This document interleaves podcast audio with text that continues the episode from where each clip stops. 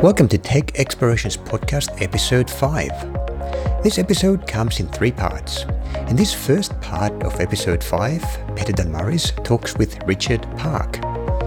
Richard has been teaching full time for 20 years. He currently teaches college level network engineering and is creating an IoT explorations course for the coming school year. Richard also taught secondary technology education concurrently for 11 years. In these venues, the topics included coding, operating systems, electronics, and multimedia, in addition to networking. Prior to his full time teaching career, Richard was a Cisco Systems Network Academy area manager, an Apple Computer Systems engineer, a Texas Instruments technical instructor, and an IBM mainframe systems field engineer. At Apple Computer, he designed and implemented the technology infrastructure for the Apple Market Center, a predecessor to today's Apple stores, and co-authored the Apple II Primer, Apple's first classroom teacher training manual. Richard holds AAS, BS, and MS degrees in electronics technology, radio and television journalism, and education from Southern Illinois University and Texas A&M University. In my conversation with Richard, we touched on a wide array of topics drawing mostly from his vast experience. He worked at Apple Computer for 20 years at a time where networks were open and unencrypted and witnessed firsthand Apple's foray into education. And he wrote the Apple II Primer, one of the first programming guides for teachers. This discussion reminded me of my first computer, an Apple IIe with 128 kilobytes of RAM. Richard was one of the first users of VisiCalc, one of the first visual spreadsheet programs for the Apple II, and defined much of how modern spreadsheets work. This knowledge was very useful when he worked at Texas Instruments and essentially revolutionized job costing. We discussed Richard's work at the Cisco Academy, where he teaches network engineering, and the course he's developing at the moment, an IoT fundamentals course. In this course that Richard is designing, he combines a Raspberry Pi and Arduino to teach IoT concepts by gradually building an IoT application. We also had a look at Richard's adaptation of the Raspberry Pi full stack application, which is one of my favorite moments of the conversation. We talked about Radio Shack, Bill Nye the Science Guy, Mr. Wizard, breadboarding, and so much more. In this first part of the conversation, Richard talks about his background as an information technology teacher and maker. We get into a very interesting discussion about the first spreadsheet software and VisiCalc and how it influenced the workplace. Richard also gets into his teaching work and projects with the Raspberry Pi. This is Tech Explorations Podcast, Episode 5, Part 1. The Tech Explorations podcast is a podcast produced by Tech Explorations. My mission is to share the stories of makers and learn from them. I simply want to explore why and how makers do what they do. Let's welcome Richard Park and hear his story now. Richard, uh, it's a pleasure to have you finally on the podcast. Uh, yes. We've been corresponding for a while now, two but years. we've never had the opportunity to, to talk. Yeah, it's been already two years. So it's a real pleasure to have you on the podcast. How are you today? I am very fine. Thank you. So, well, happy to be here. Awesome. And I understand you are in Texas, uh, in the US, and it's late uh, Wednesday um, around 11 June, o'clock at your end? June 5th. Yeah. June 5th on our end. So finally, a, a quiet time at the house, is it? Actually, this is the time when I get everything done uh, because nothing disturbs me. It's a great time for. And most of these things that we, yeah, everything we have to do uh, and the kinds of things that, uh, that you teach, uh, all has to happen. It seems like after midnight when there's time to think. Yeah. You quiet, best best thinking time. Well, would you like to take a few minutes and tell us uh, about yourself, a little bit about your background? Uh, you are a teacher and a maker, so it's a great combination uh, where I come from. Uh, I really like people like that. So tell us about you. Well, uh, actually, for the past going on three years, I've been teaching full time at Richland College here in uh, the Dallas Fort Worth area as part of the uh, Dallas County Community College system, and our specialty is computer information technology. And we teach uh, electronics technology, network engineering, uh, digital forensics, uh, cybersecurity, and a number of other things. Basic operating systems, A plus type curriculum, and within two mm-hmm. years, students can come in from ground zero, have an associate degree, and essentially they have a degree hmm. that they can get a job. And I've been teaching in an adjunct capacity for almost 20 years uh, at the college, and uh, most recently uh, full time. But before that, I was uh, in public education, uh, primary school and high school, hmm. and uh, teaching technology education and, and basically that could range anywhere from uh, some electronics technology, languages, uh, ActionScript, Scratch, uh, to teach a little bit of programming.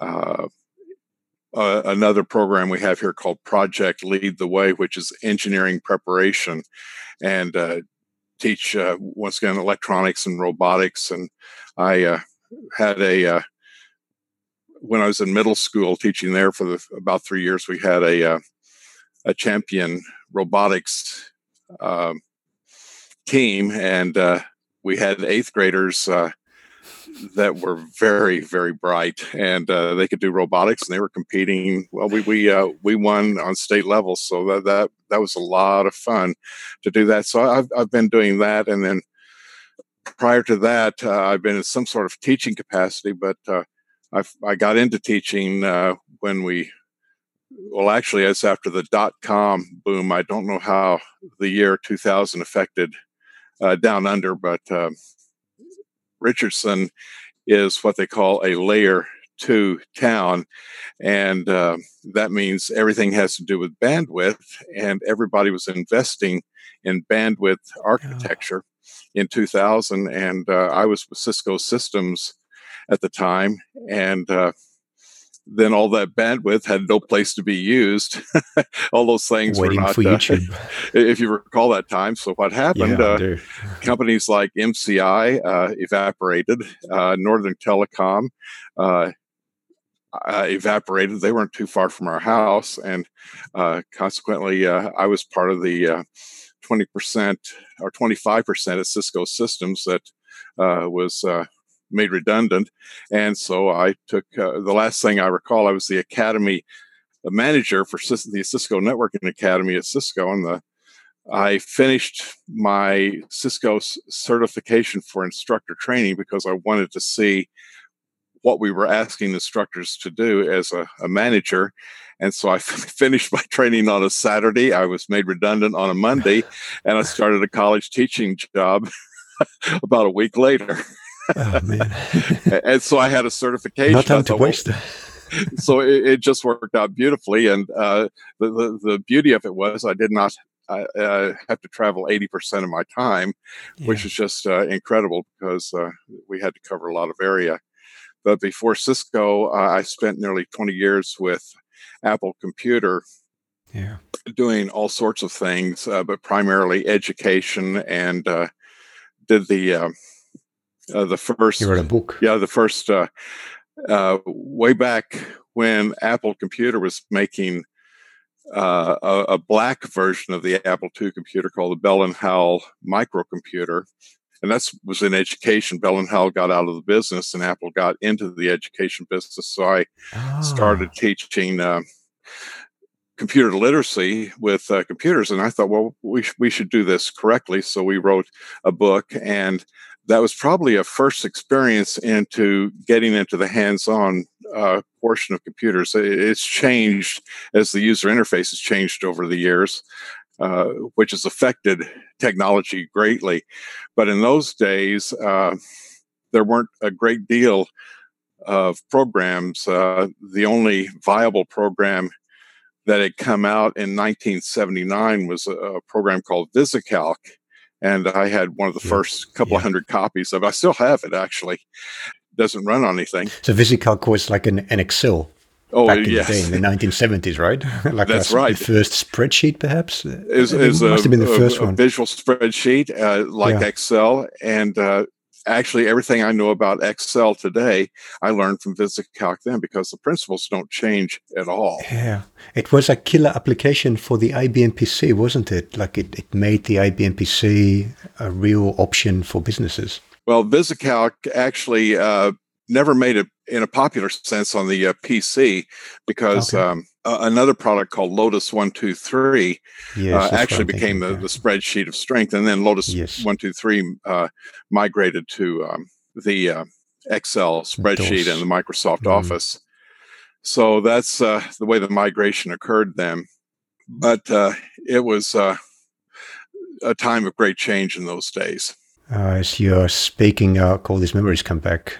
Oh yeah. Uh, then the other thing, we oops, there we something went away here. Oh, okay. Oh, yes, I'm, I'm just sharing my screen. That's it. Yes. Except you you have a green monitor. I had a white monitor, and yeah. Can you imagine arts. monochromatic? Uh, well, uh, monochromatic uh, green. I don't know if uh, having an, an original copy of it will make me rich. Uh, it will be very valuable. That's for sure. So, but but VisiCalc changed everything in those days. It, it was one of those paradigm shifting uh, architectures. Um, I was working at Texas Instruments and I created a, a job costing system using VisiCalc at uh, Texas Instruments. And before that, uh, job costing had to be done on what they called green sheets, and green sheets were just a, uh, a pencil and paper way of creating a cost estimate for a training course or some sort of uh, engineering effort that you were trying to sell to a customer. And uh, it would take a full day to do a green sheet. And it was a miserable process, and uh, but you had people dedicated to doing that. Then VisiCalc came out, and I did it on an Apple II, and it took me a couple of weeks to put together a spreadsheet. And I could do three different estimations uh, in about five minutes. Yeah. And so I could take a three day job and turn it into five minutes. Yeah, and, uh, and what happened, the clerks, when we did, when uh, I, I, my manager would send me home, uh, he, I, I carpooled. So he would give me the keys to his car. I'd go home, run off some spreadsheets, bring them back, and he would be able to go to a meeting. And uh, he would, uh, then uh, you know he had these spreadsheets and we could cost things out and we could do things like uh, we could cost something out for the united states and then we could also put in uh, a 10 year cost estimate for something that might happen uh, 10 years later uh, in a foreign country and add in different overheads and other tariff issues so the and, complexity of the sheets increased oh, a lot because of the capability like you could do things but it's just just arithmetic more than anything else. Yeah. But, but the yeah. paradigm shift was we had people that would take uh, a couple of days to do a screenshot or a, a, a spreadsheet, a, a, green sheet um, to cost something out. And now they had no job uh, because um, I could do the whole yes. thing in five minutes. So, uh, retraining. I guess back oh, in those boy. days, uh, like the the changes in the workforce that are so obvious today, you know, jobs moving across to China from the US and service economies and globalization, all that had started happening with the coming of those new technologies and the, the pace revolution. Right. So that's how I got on with Apple Computer. Apple computer uh, opened at one time uh, all of the apple computers were manufactured in carrollton texas which is not too far away. Uh, and then all of that eventually moved offshore uh, which is a paradigm shift with the engineering workforce not being as great as it was offshore onshore. And um, the plant closed i think in about 1985 1986 but we used to um, i think there was about 4000 people employed in the area here and then that diminished over time after yeah, the uh, yeah. uh, the plant closed. But uh, i knew something about a spreadsheet. I happened apple had moved to texas. I happened to go to the apple plant to pick up a product upgrade for my apple ii and i met the guy that I bought my Apple II from when I was with IBM in St. Louis, and he said, "Are you doing anything creative?" I said, "No, not not a thing."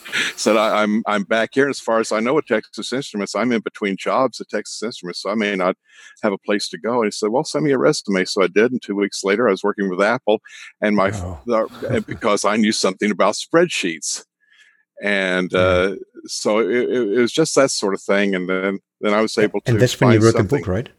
Uh, yeah, it's called the. Apple II Primer.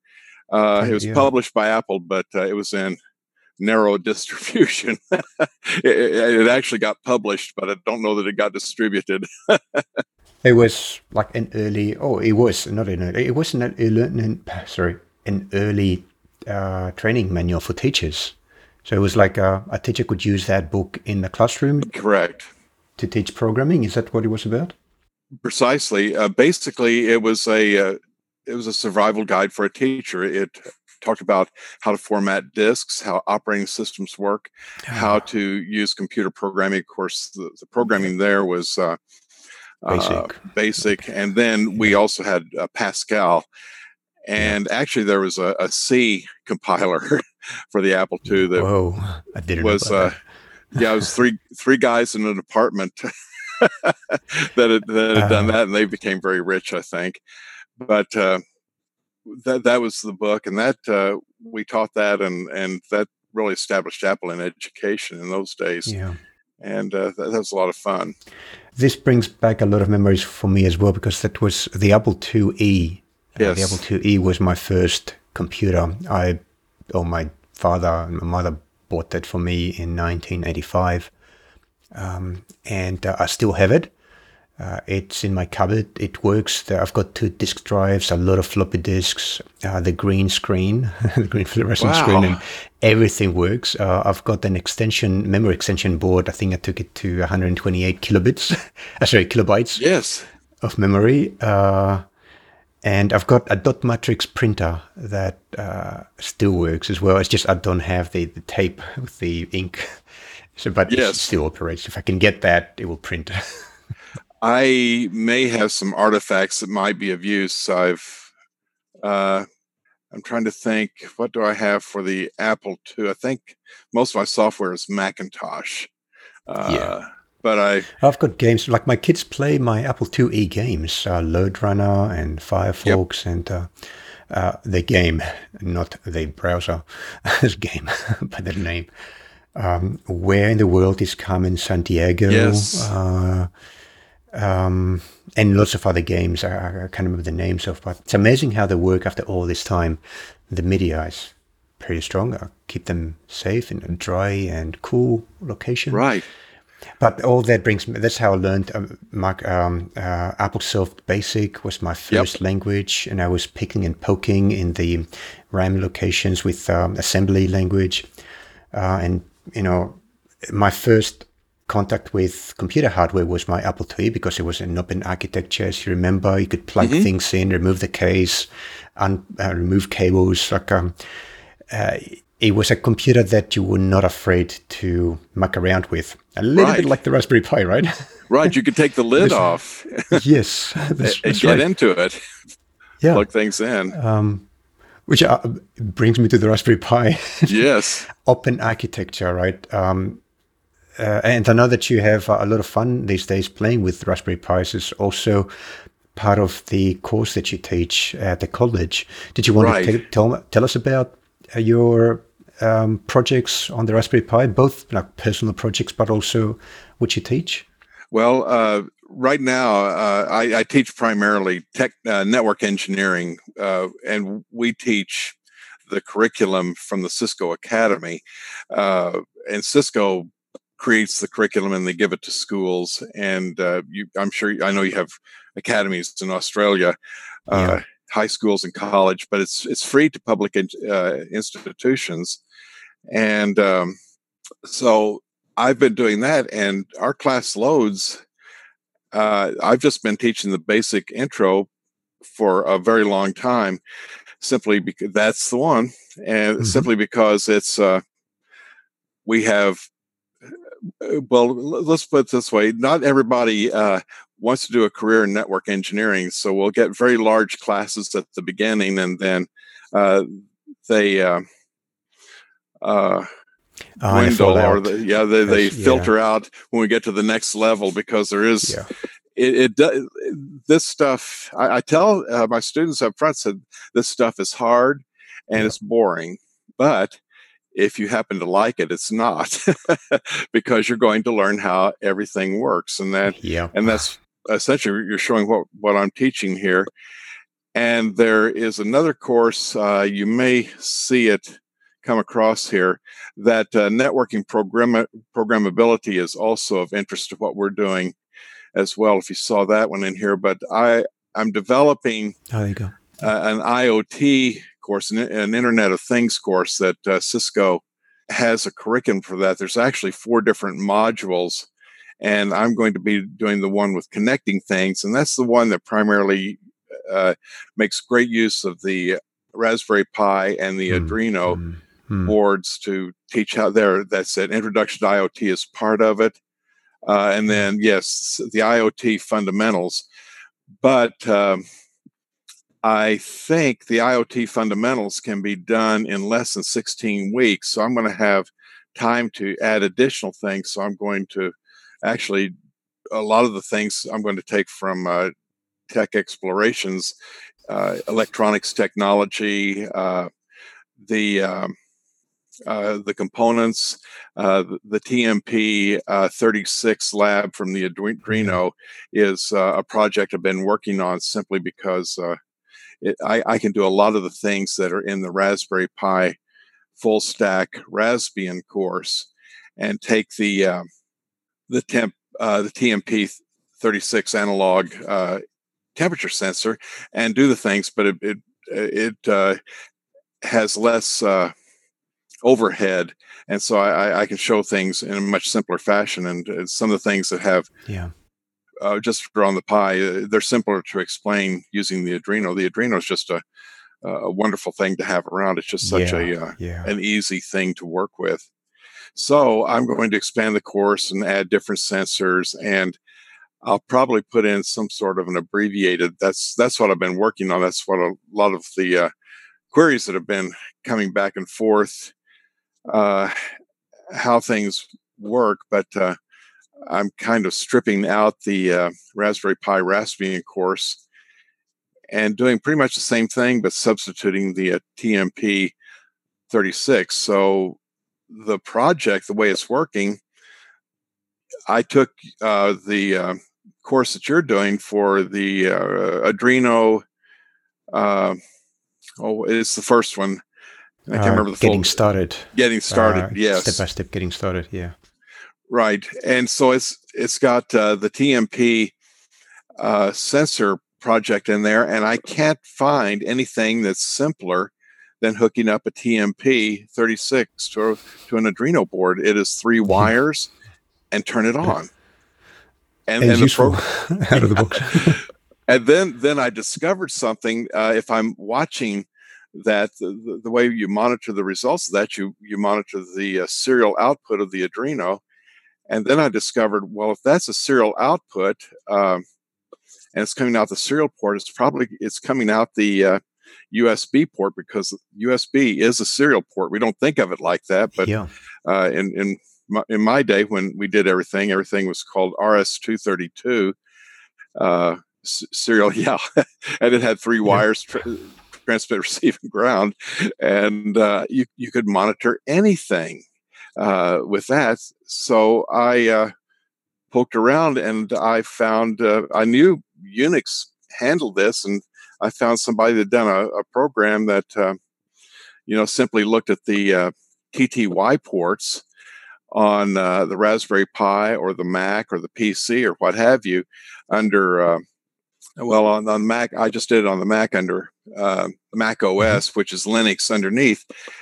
And I could also do it on the Raspberry Pi but basically I could monitor the serial port coming into the Raspberry Pi and then I could capture that data and put it into a string and uh, make a list out of it. And then once I had it captured in a list I could graph it. Well then I just substituted the list uh, on the Raspberry Pi, and and I used the SQLite three uh, database and put the data in there, and then pretty much all I had to do was take all of the modules that you've done. I've I've not taken it to the uh, full uh, end of the Raspberry Pi Raspbian course, but right now, if I want to put in another module, I just have to go in and edit out the things that deal with humidities, and I can read the uh, the stream that comes yeah. stream that's coming in off of the Arduino. And then and what I discovered that was also interesting that with that the uh, the Raspberry Pi Raspbian using the DHT22. Uh, that is a digital sensor and the TMP36 is an analog sensor. And I, you know, these are things you just learn when you do these things. Uh, and the uh, Arduino will read the analog input from the TMP36, but uh, it doesn't work that way on the Raspberry Pi. So I'm using the Arduino coming through the USB port, and I could put in uh, three more Arduinos uh, if I'm not using the USB ports, and I could have Arduinos feeding serial inf- information into, the, uh, Raspberry, Raspberry so, Pi. But uh, if I could, I, I, don't know if I can show my screen here, but uh, uh I've yeah. got. Uh, Hang on, stop sharing mine so you okay. can show me yours. Let's so if I understand see. right, as you are switching screens, uh, what you've done is you've connected your Arduino uh, which is the node that collects data from the sensor you connected to it, and then it's sending the data to the Raspberry Pi. Right. Then the Raspberry Pi is responsible for either recording it in a database. Uh, I can see here your article on SQLite 3 yep. running on the Raspberry Pi, but then you can also use its networking features and send the same data elsewhere around the internet, which is probably a useful thing for your IoT course. Right. So if I can can I show my screen here? Uh, yeah. So if uh, there's I, a button down the bottom called Share, and click on that. Okay, uh, on, share in the, in the Zoom uh, in the Zoom window. Share. Yep. If I disconnect, just call back. Ah, let's see. There's all of my screens. Yeah. So you pick the one that contains the thing that you want to show, and it will pop up in my screen. Uh, I need to find a browser here. Uh, Google Chrome. Let's see if that will do it. Yes, yep. this will, will do it. And here's uh, the Tech Explorations podcast, but there's lab uh, conditions oh, yeah. RPI. and you'll recognize that. That is, there's the three hours and six hours. And that's all. This is as far as I'm going to take it, uh, simply because I need to start working on some other things. But at this point, all I need to do is edit out the humidities and your stuff works right in here. And of course, I've yeah. I've altered yeah. the uh, uh, the uh, cascading style sheets. I've not altered them, but I've added them. I I found the nice. uh, yeah the, the skeleton was a little. Uh, uh, the other framework that are used for the user interface. Yeah. Yes. Uh, it, you can always modify it's that. It's good, but it's it's uh, complex. So, yeah. but but this works, and uh, you know, so I've also done a, a favicon here with an apple in it. So yeah, I thought that was yeah. a, a nice touch. And uh, nice. if I go here and just change that to uh, temp. Uh, Oops. So I'm I'm I'm using the same names and everything. I've just uh, essentially rewritten and ed- actually edited. I shouldn't say rewritten, but there we go. And I wrote my own style go. sheet to, to, do that. and uh, I'm going to when you I, am planning on doing putting all this into a guide because i would love to use the uh, tech explorations guides and uh, use those as my text for teaching this part of the course yeah. which uh, I, I think will be worthwhile that's all for this episode. Don't forget to listen to part two of Richard's interview, where we discuss his approach to teaching complicated subjects, mentorship and coaching, how Richard got into electronics, and lots more. The notes for this episode that include links to many of the resources mentioned and information on how to get in touch with Richard are available on our website, techexplorations.com. Each episode comes with its own page on the Tech Explorations website and a gold mine of information in the notes. This page also contains the video version of the interview. This podcast episode was produced by Tech Explorations. Do you have any questions or suggestions? Would you like to nominate a maker to be our guest? And of course, you can nominate yourself. Please email us at podcast at texplored.com. Subscribe to us on iTunes by searching for the name of our podcast, Tech Explorations. Thanks for listening, and we'll see you again next time.